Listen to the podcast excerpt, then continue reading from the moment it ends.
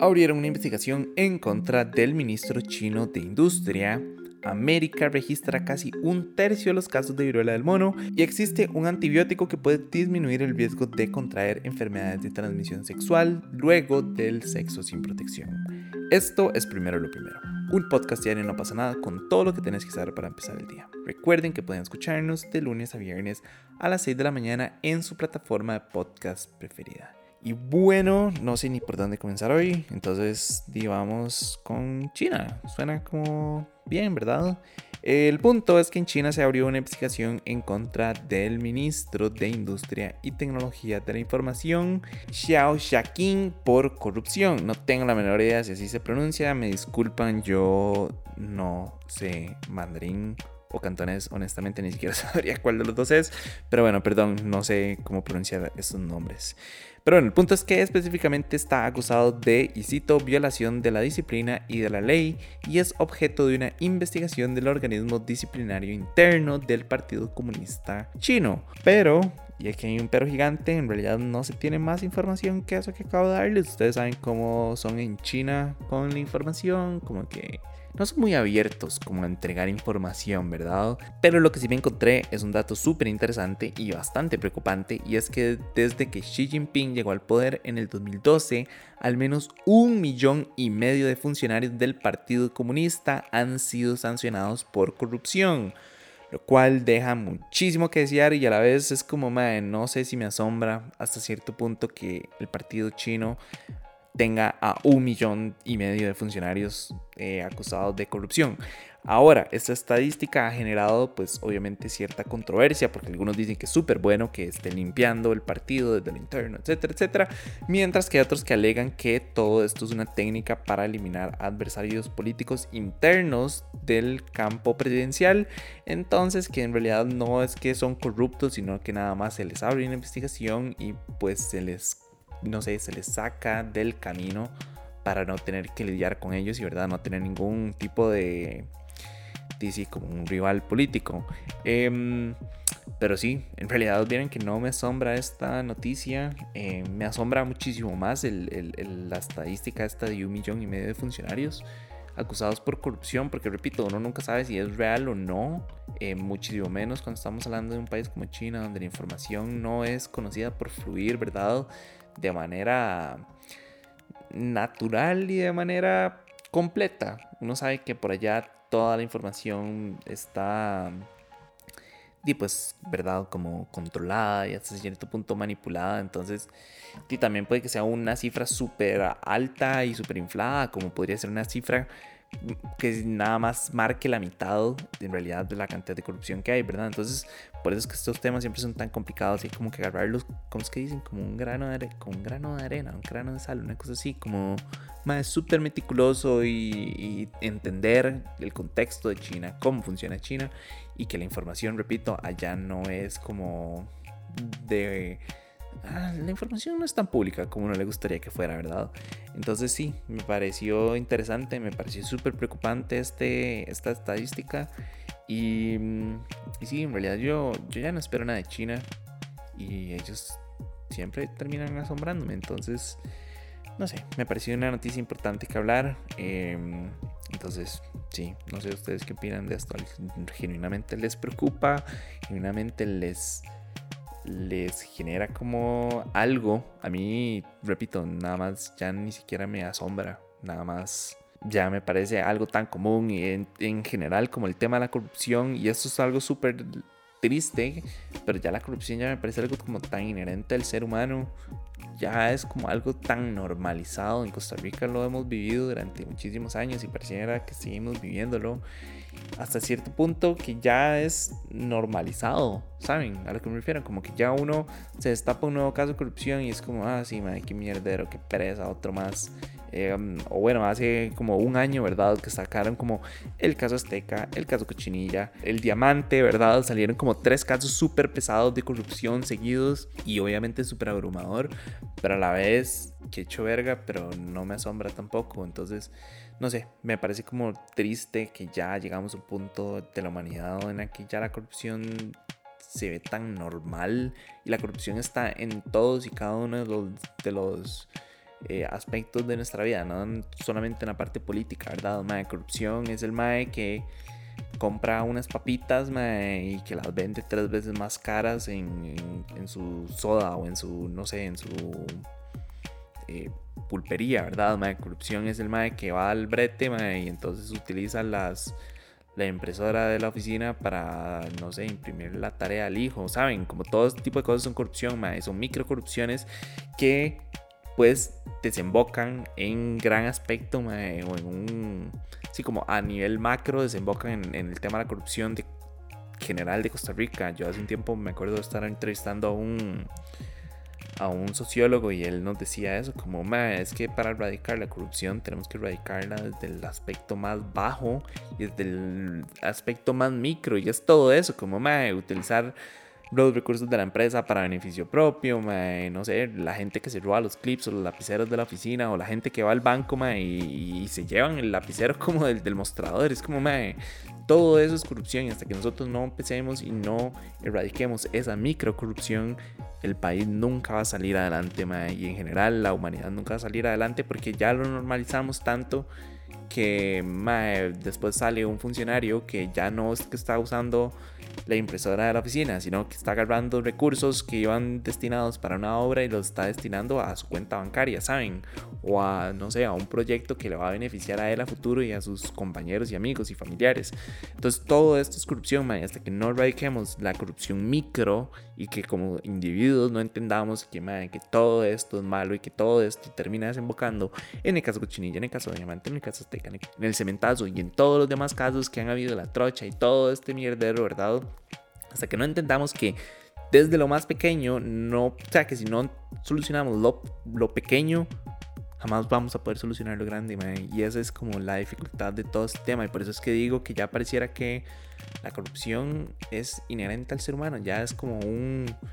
ya es nuestra forma de ser, y es triste saber que como humanidad llegamos a a ese punto yo, y por allá la verdad es que ya he perdido un poco mi fe en la humanidad. Ojalá estar equivocado y ojalá logremos eventualmente vivir en un mundo distópico en el que no exista la corrupción, pero no lo veo por la simple naturaleza del ser humano y su necesidad como de tener fama y ser reconocido y tener riqueza, no hay modo, o sea, honestamente nada más, no hay modo, pero me encantaría saber honestamente ustedes qué piensan de todo este tema.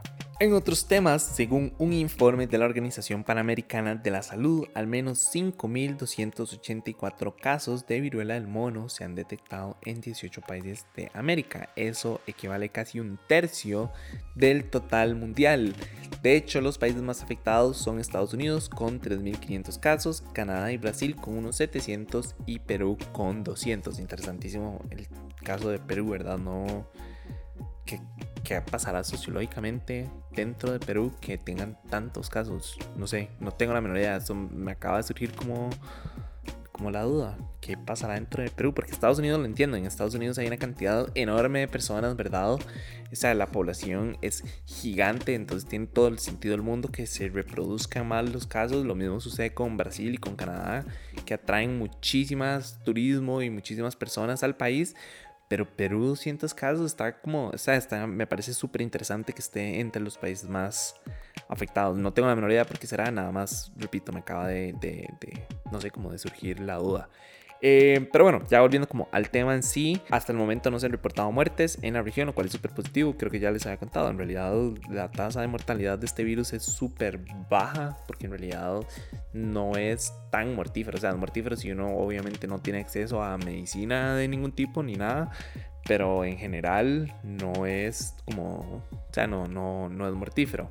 Eh, también otra estadística que me parece importante es que el 99% de los casos se dan en hombres, donde el 98% afirman mantener relaciones sexuales con hombres con frecuencia con múltiples parejas y pues que se han contagiado a través de una exposición por contacto sexual, como ya eh, lo he dicho también mil veces, que en realidad esto es una, no es una enfermedad de transmisión sexual, pero sí se transmite a través del contacto sexual y no solo contacto sexual, ¿verdad? Si ustedes tienen una ampolla y están contagiados y tocan a otra persona, pues y esa persona ese contacto lo, lo hace como en un, no sé, en un corte o algo, o ingiere, no sé, eso ese liquito o lo que sea de, de, de la ampolla, eso ya contagia a la persona.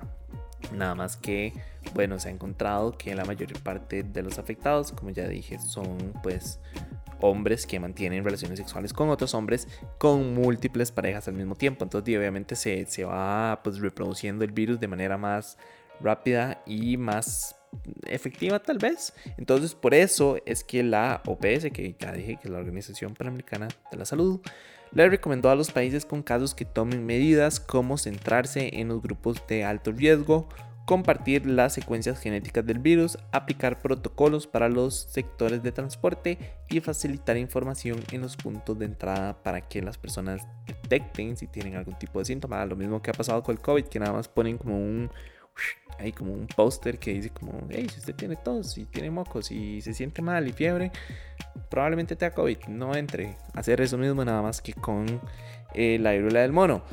Y por el otro lado, eh, la Organización Mundial de la Salud contabiliza más de 18.000 casos de viruela del mono detectados en 78 países desde mayo, donde el 70% de los casos son en Europa.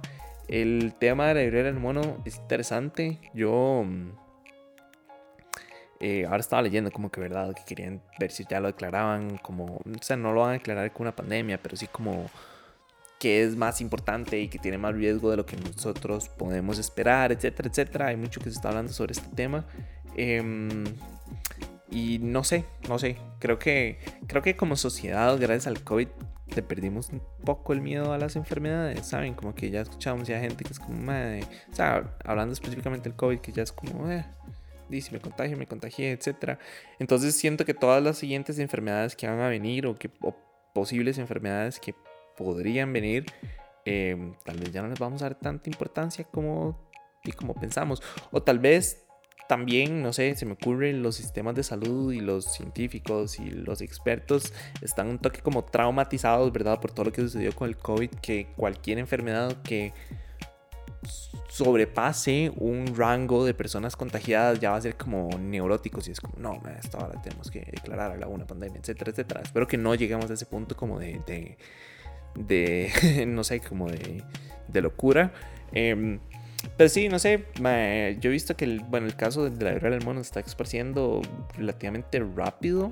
Obviamente no es como la, pandemia del COVID, porque en general ni siquiera se pueden comparar una con otra. El COVID es sumamente contagioso. La viruela del mono es muy contagioso, pero no es tan contagioso, ¿verdad? No existen tantas variantes. Eh, la viruela del mono afecta específicamente a una población, o en su mayoría a una población. El COVID no discrimina y el MAE contagia a quien sea, ¿verdad? Em, entonces sí, me parece como un, un tema interesante personalmente no creo que nos vuelvan a encerrar por la viruela del mono, por la naturaleza y la forma en la que se transmite y los grupos de riesgo, etc. No lo veo, pero digo, uno nunca sabe. Por allá estar, no sé, como cubierto y entender que podría existir la posibilidad de que nos encierren.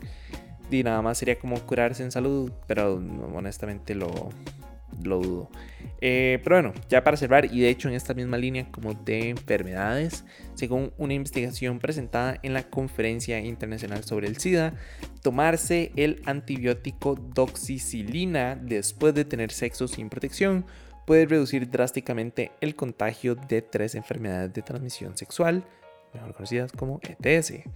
Al parecer, este antibiótico redujo las tasas de gonorrea y clamidia en más del 60% entre hombres que tienen sexo con hombres y también parece ser muy eficaz contra la sífilis, pero en este caso tan específico no hubo suficientes casos para ser estadísticamente significativo. Tengo entendido que el tema de la gonorrea y la clamidia en realidad ya se sabía desde hace muchos años, ya se habían hecho varios este, ensayos clínicos pero el tema del, de la sífilis sí es como más reciente.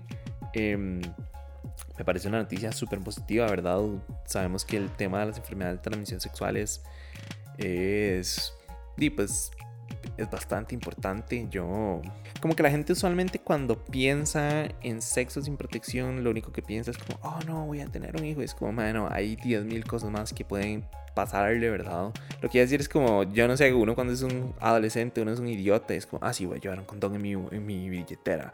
Uno nunca sabe cuándo voy a tener que volar ahí pirucho en cualquier momento. Es como, eso no pasa, o sea, no vivimos en un mundo porno, ¿verdad?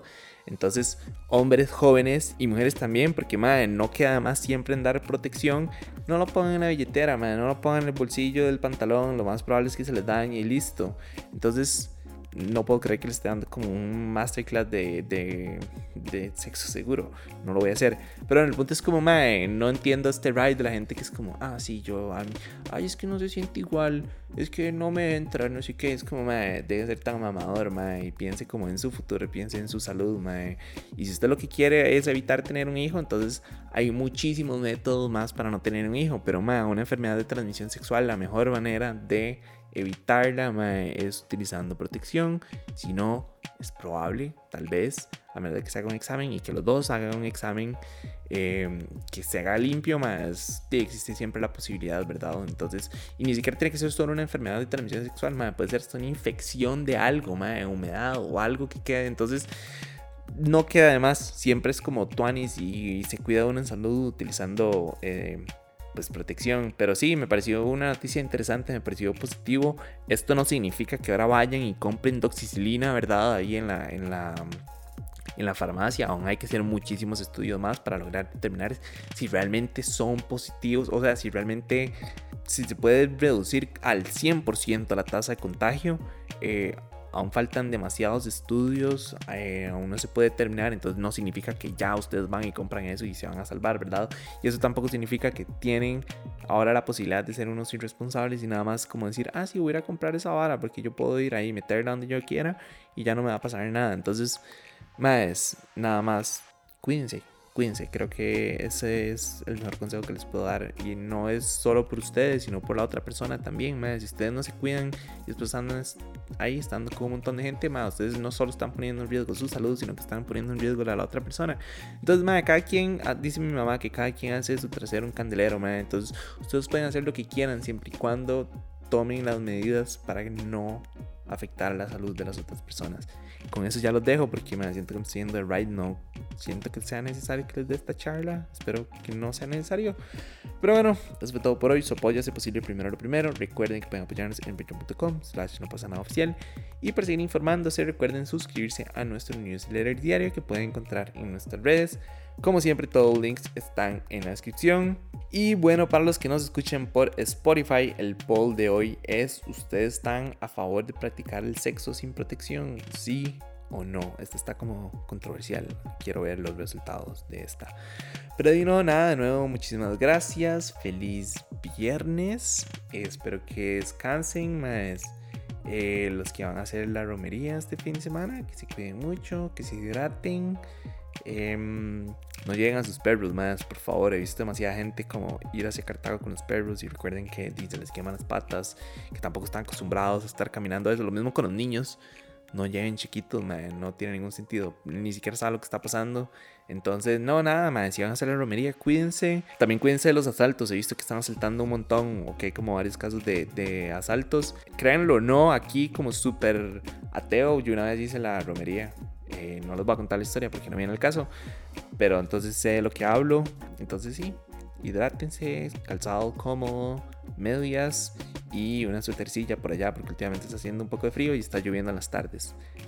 Pero bueno, ya, perdón. Eh, Dino, nada, me escuchan el lunes. Chao.